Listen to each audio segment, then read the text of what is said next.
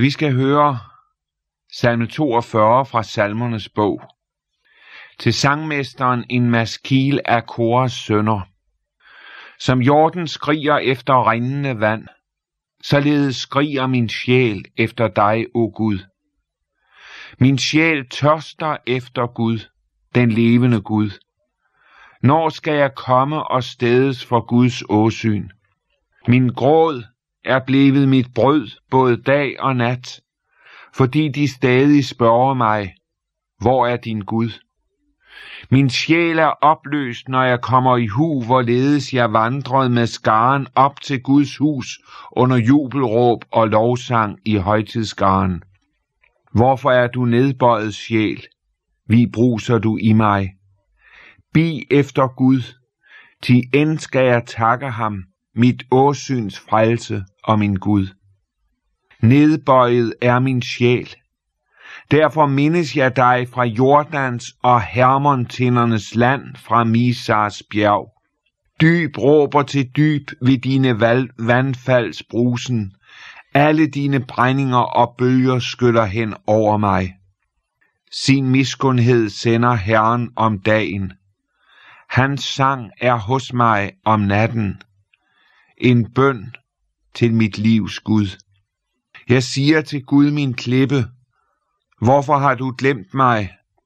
Hvorfor skal jeg vandre sorgfuld, trængt af fjender? Det er, som knustes mine ben, når fjenderne håner mig, når de stadig spørger mig, hvor er din Gud? Hvorfor er du nedbøjet sjæl? Vi bruser du i mig. Bi efter Gud, til end skal jeg takke ham, mit åsyns frelse og min Gud. Amen. I vore dage taler vi ikke så meget om anfægtelse. Vi taler ikke så meget om det mørke og den kamp, som en kristen kan komme ind i. Det er som om, vi her står over for en virkelighed, vi fortiger eller søger at bortforklare. Mange har en underlig overbevisning og tro på, at er man først blevet kristen, så er man altid ovenpå.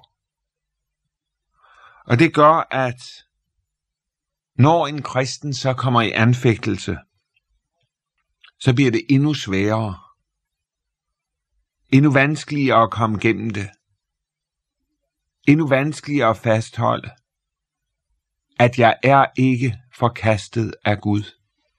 Han er hos mig, han leder mig, han fører mig, han velsigner mig, han er min Gud, han er som der står i vers 9, mit livs Gud, selvom han skjuler sig.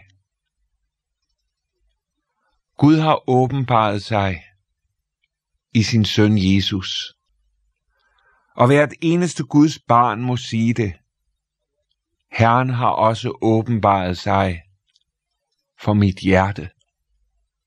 Jeg har fået lov til ved den hellige ånd at se ind i Guds hjerte og se mig elsket af ham for Jesus skyld. Jeg har fået lov til at tro, at jeg hører Jesus til, at jeg er frelst af noget, helt uforskyldt. Så er det så mærkeligt, når mit livs Gud skjuler sig. Når jeg ikke længere kan se ham, der er det som om alt vakler i mit liv. Jeg, der har drukket af det levende vand, jeg bliver pludselig en hjort, der skriger efter rindende vand. Min sjæl, den er et nødskrig. Et nødskrig til Gud, efter ham.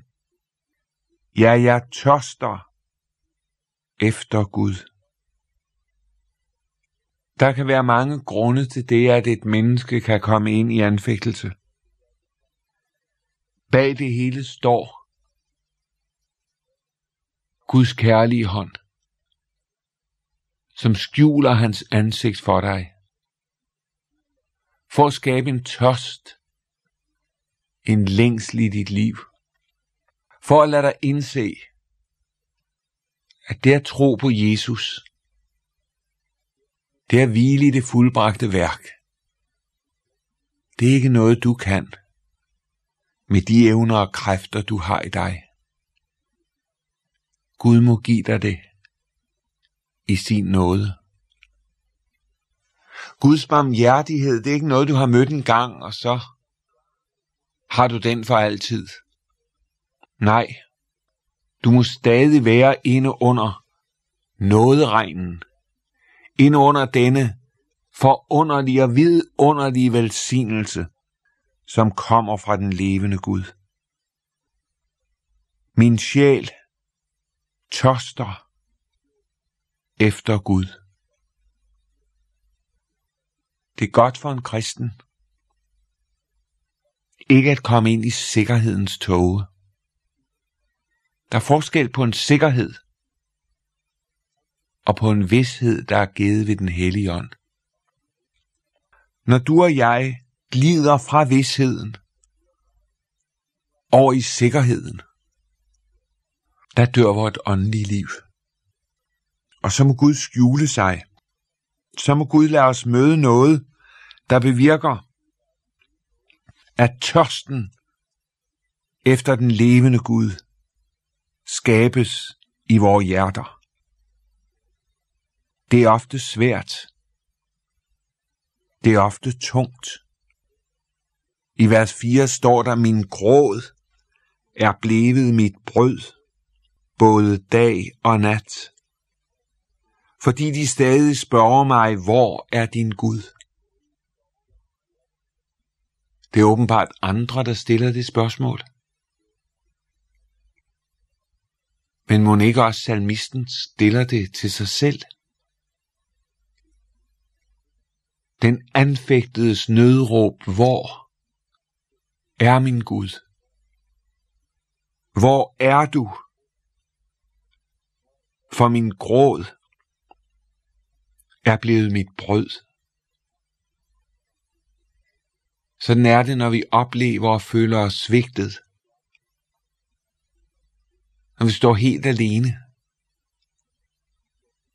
Når vi har mistet. Når sindet er som et friskt, åbent sår. Og synes ikke, der er mere håb. Min gråd er blevet mit brød. Og så har Gud skabt en tørst.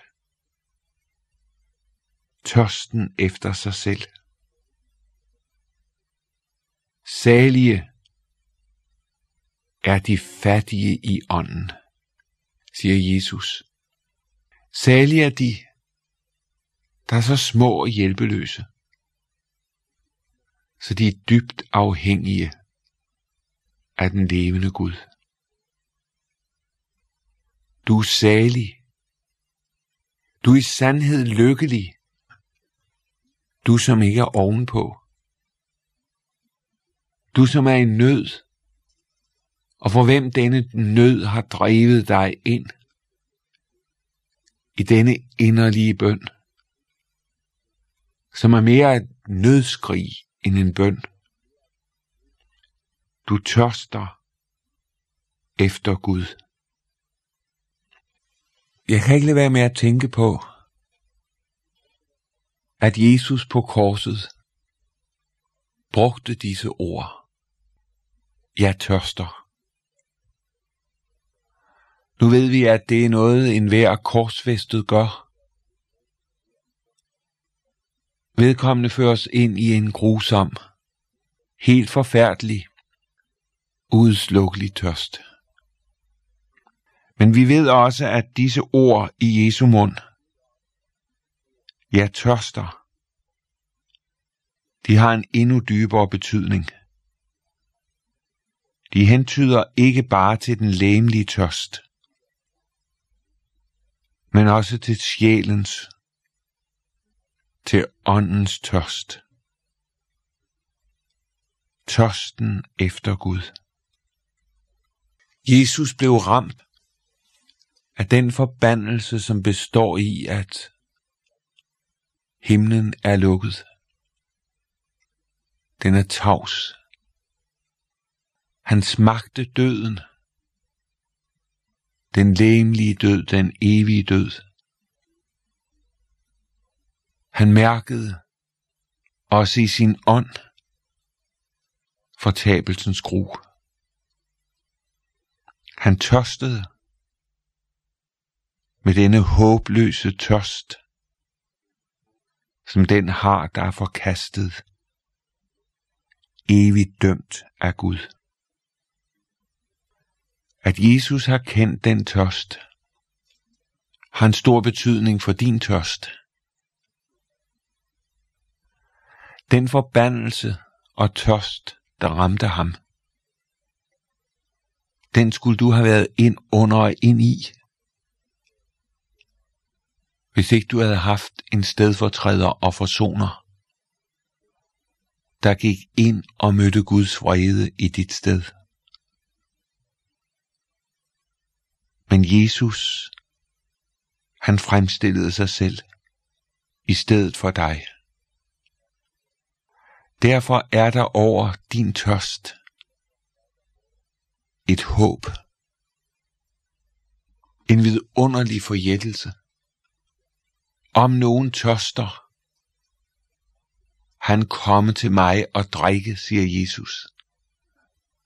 Den som vil, han modtage livets vand uforskyldt. Når Gud skaber tørst i dit liv,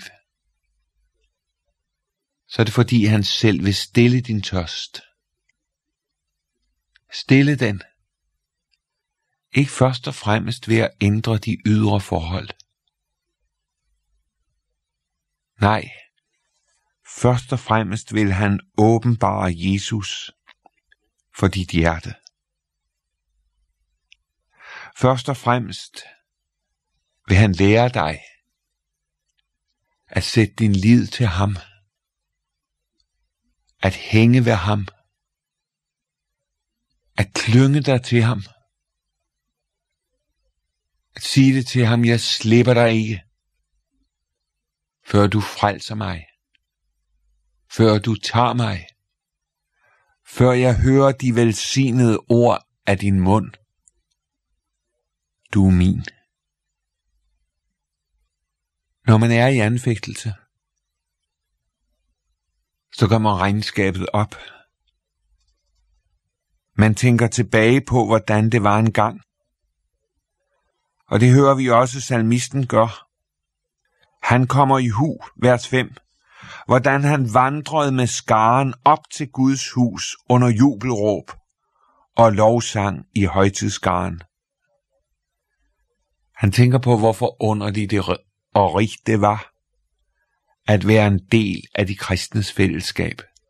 At kunne være med, at kunne være med med hjertet og juble til den levende Gud. Men nu er sjælen opløst, siger han. For det er nemlig ikke sådan, som det var. Nedbøjet er min sjæl. Det føles som om, Vandfaldenes brusen og brændingerne og bølgerne skyller hen over ham. Men der skal du lægge mærke til i det 8. vers, at der er dog et håb.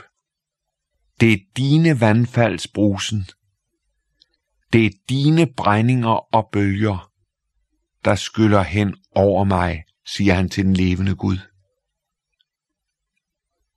Han ved, at det er Guds tugtende hånd, der har mødt ham. Det skal du stanse over for, og det skal du tænke på. Det du møder, det er Guds tugtende hånd. Du har med Gud at gøre. Det er Gud, der taler. Det er Gud, der virker. det er Gud, der handler. Og så sker der det forunderlige, vers 9, at Gud, han tager ikke sit ord fra dig. Du som er i nød, du skal vide, at om dagen sender Herren sin miskundhed. Hans sang er hos dig om natten. Sådan er det. Midt i mørket. Midt i det håbløse. Midt i fortvivlelsen. Gud sender sin nåde og miskundhed. Selvom du ikke kan mærke det. Selvom du næppe kan tro det. Så sender Gud alligevel alt, hvad du behøver. Han sang er hos den nødstede og hjælpeløse om natten. Må ikke det betyder, at der er ord. Ord fra salmernes bog, som han bliver ved at sige til sig selv. Og minde sig selv om. Ord, som er en bøn. Jeg siger til Gud, min klippe. Læg mærke til, at salmisten siger, Gud, du er min klippe. Du er det eneste faste i mit liv. Selvom jeg føler, at jeg ikke kan se dig, og selvom jeg synes, du har skjult dig, selvom jeg ved hverken ud eller ind, så er du min klippe. Så får du lov til at sige det til Gud akkurat, sådan som du har det. Hvorfor har du glemt mig? Hvorfor skal jeg vandre sorgfuld, trængt af fjender? Hvorfor? Du må sige det til Gud, præcis sådan som du oplever det. Indimellem synes vi ikke, vi kan være det bekendt. Vi skjuler vores egen fortvivlelse. Men Gud kender dit hjerte til bunds. Han ved præcis, hvordan du har det. Kom nu til ham. Udbred hele din nød for ham. Han vil høre dig, og han vil svare dig. Han vil hjælpe dig. Han glemmer ikke sit nødstede barn. Og så skal du gøre en ting til. Du skal gøre det, som står, både i denne salme og den næste, flere gange. Bi på Gud. Bi efter Gud. Vent på Herren. Hvad betyder det? Jo, det betyder, at du skal vende dig bort fra dine egne tanker, bort fra dine egne meninger, også bort fra alle mulige teoretiske svar, som andre giver dig. Du skal også vende dig bort fra de muligheder, som du måske synes, der kunne være for Guds indgreb. Og så skal du vende dig imod Herren selv. Vi ved ikke, hvad vi skal gøre, men vores øjne er vendt imod dig. Gud venter på, at vi skal komme derud, hvor han er vores sidste og eneste udvej. Hvor vi har opgivet troen på os selv og vores egne muligheder, og nu sætter vores lid til Herren. Venter på ham. Jeg ved ikke, hvor længe du kommer til at vente. Men jeg ved, at du kommer ikke til at vente forgæves. Gud lader ikke dit livs tog stanse i en tunnel, så sandt du hører ham til. Jeg påkaldte Herren i trængslen. Herren svarede mig og førte mig ud i åbent land. Der kommer en dag, hvor du endnu en gang skal takke Gud. Dit ansigts frelse og din Gud. Lad os bede. En fader, det er soleklart, vil ej sit barn bedrøve, og sker det, er det åbenbart for det ved sorg at øve. Herre, du vil lære os dig at kende gennem anfægtelse, nød og trængsel. Det er så svært for os at elske den hånd, der tugter. Alligevel vil vi bøje os for dig i tilbedelse og bede om noget og bede om hjælp i nøden. Vi vil bede om det ene, at du vil stille vores hjerters tørst efter dig selv.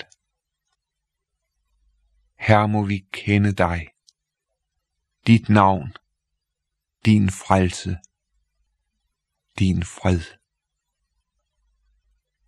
Og vi vil takke dig. Amen.